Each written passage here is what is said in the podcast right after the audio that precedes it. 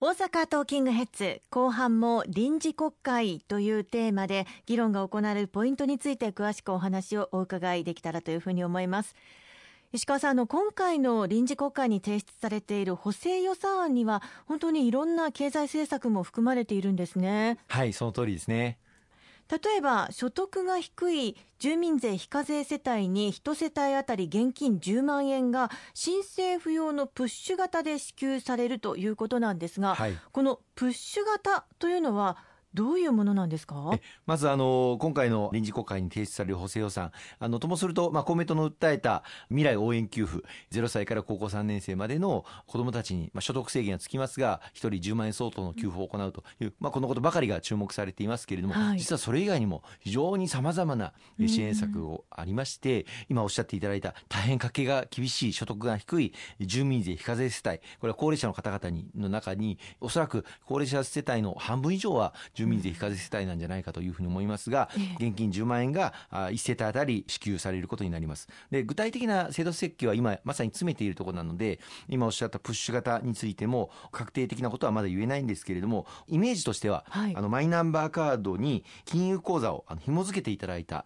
方に対してそのままその金融口座にお届けをさせていただくというものになるんではないかというふうにあのイメージとして認識をしております。うんということは、まあ、今まで何か支給を受ける場合は自分から申請するということが必要だったと思いますがプッシュ型になることによって申請が必要なくなるということなんですね。はい、あのできる限りやはり行政の手続きというのを簡便化していくことが非常に大事だというふうに思います。まあそのためにデジタル庁も作ってデジタル化を進めていく。そして先ほど申し上げましたマイナンバーカードに例えば災害が起こった時に必要な支援策、支援金をあのお送りをするための金融口座をあらかじめ登録をしておいていただくということができればさらにスピード感を持って必要な方に必要な支援が行き届くということになろうかと思います。また昨年は一人一律10万円を給付をさせていただきました。あの時にも金融口座をあの届けていただいています。あれを例えば活用して、今回の住民税非課税世帯の方々に対しての10万円の給付も行えないか、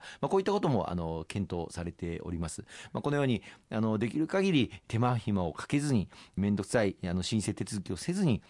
まあ、最低限の本人確認とかですね、はい、あるいは対象世帯であるかどうかの確認とかあるいはまあいらないっていう人もいらっしゃるわけですから、はい、あのいらないということをあの言っていただくこととか、まあ、そういった確認は必要かと思いますけれどもこれまでに行政に蓄積されているデータなどを活用できるんであれば活用して簡便にしていこうというのが今の流れですね、うん、よりスピーディーに支給されるというのは本当にありがたいですよね。はい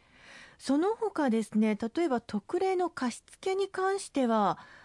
いかがでしょうか？はい、あの緊急小口資金などのあの生活福祉資金の特例貸付をこのコロナ禍でずっと続けてま、えー、いりました。この申請期限があの11月末までになっていたんですけれども、今回の新たな経済対策で来年の3月末まで申請できるようにあの延長させていただきました。またあの緊急小口資金、まあ、最大であの200万円まで借りることができるようになっております。まあ、200万円借りてさらに借りるというのはもうまた借金を背負うことになってしまいますので、はい、200万円まで借りた方については、あるいはもう緊急小口資金を借りる借りようと思ってもその要件を満たさないような場合には3ヶ月で最大30万円の自立支援金が受給できるようになっておりますこれをあの再支給もう3ヶ月あの始まってから経っておりますので、はい、再支給できるようにもあのいたしましたしさらに、この申請期限も来年の3月末まで申請できるというふうに今回延長させていただきました。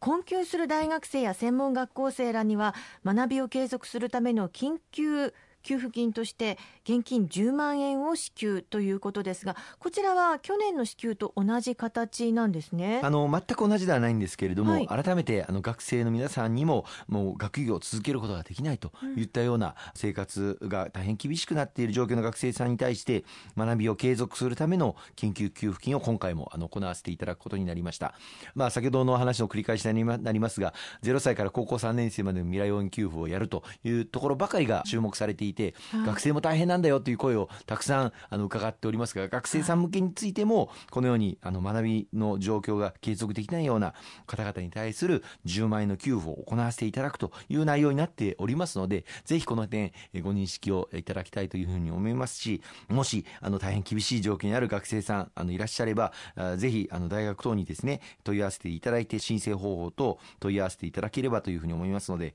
よろしくお願い申し上げます。そしてさまざまな議論が起こっているというその18歳以下高校3年生までの子どもを育てる世帯に子ども1人当たり10万円相当を給付ということなんですが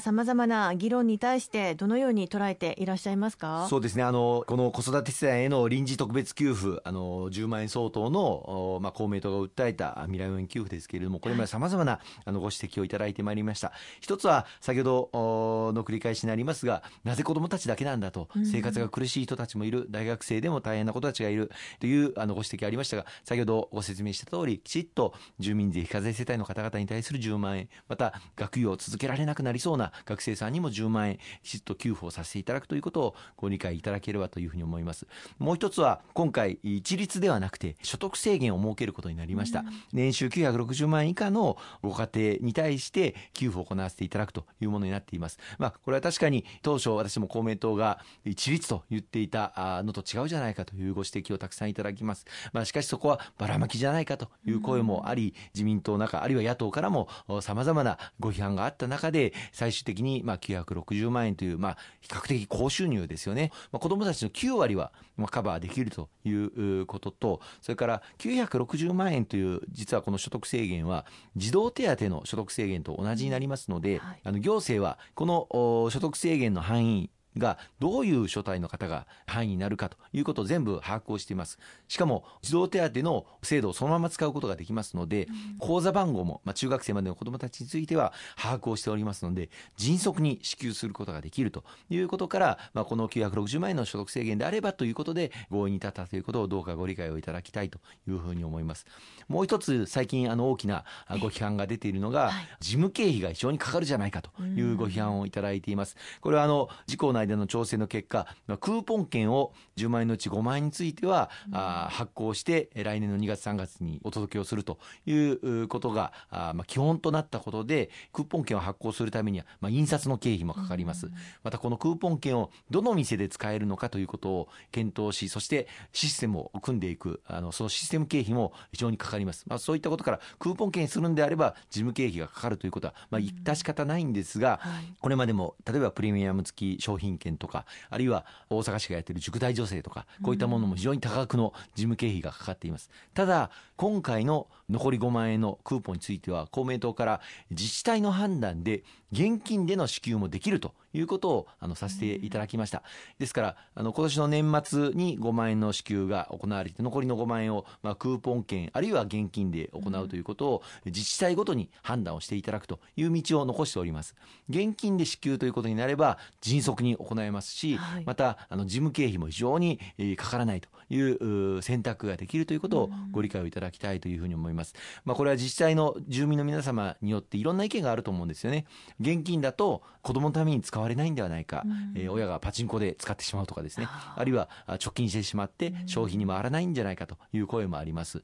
しかし一方で現金であれば迅速に届きそして事務経費もかからなくて済むというメリットもあります。一方であのクーポン券にすることによって使わないと国民の皆さんにとって何のメリットもありませんから確実に子どものために使われるというメリットがある。一方で先ほど話に出たようなクーポン券を発行して対象の商品を決めていくということを作業としてやっていくと非常に事務経費がかかる。また時間がかかる。自治体の手間暇も自治体も今本当にコロナ対応で大変ですそういった中で新たな作業を各市町村自治体に敷いてしまうことになるということもあります。そういったことを総合的に判断して現金の給付にするのかクーポン券の支給にするのかこれを各自治体で自由に判断できるというふうにあのさせていただきましたのでしっかりあの公明党の地方議員とも連携をしながら前に進めていきたいと思っています。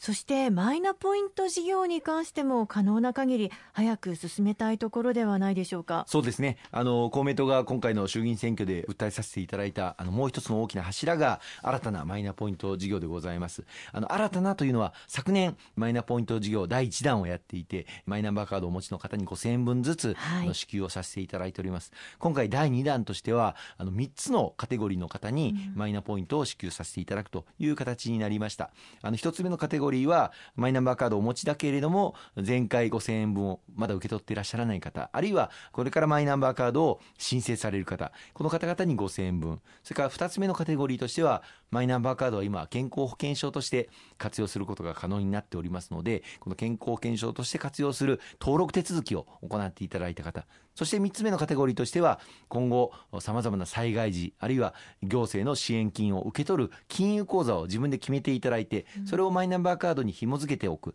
その登録手続きを行っていただいた方に7500円分、まあ、合わせて最大2万円分のマイナポイントを支給させていただきます。これはあのキャッシュレスでの買い物になりますけれどもキャッシュレスの買い物をする場合には何にでも使っていただけるということになりますので、うん、ぜひご活用いただきたいと思いますが今申し上げた通りマイナンバーカードの申請をするあるいは健康保険証との組み合わせを登録するあるいは金融口座を登録するなどそれぞれ手続きが必要になりますし、はい、それぞれ政策目的があるということをご理解をいただければと思います。ありがとうございます。今週は臨時国会というテーマで議論が行われるポイントについて詳しくお話を伺いました。ありがとうございました。大変ありがとうございました。あの早期成立に向けて全力で頑張ってまいりたいと思います。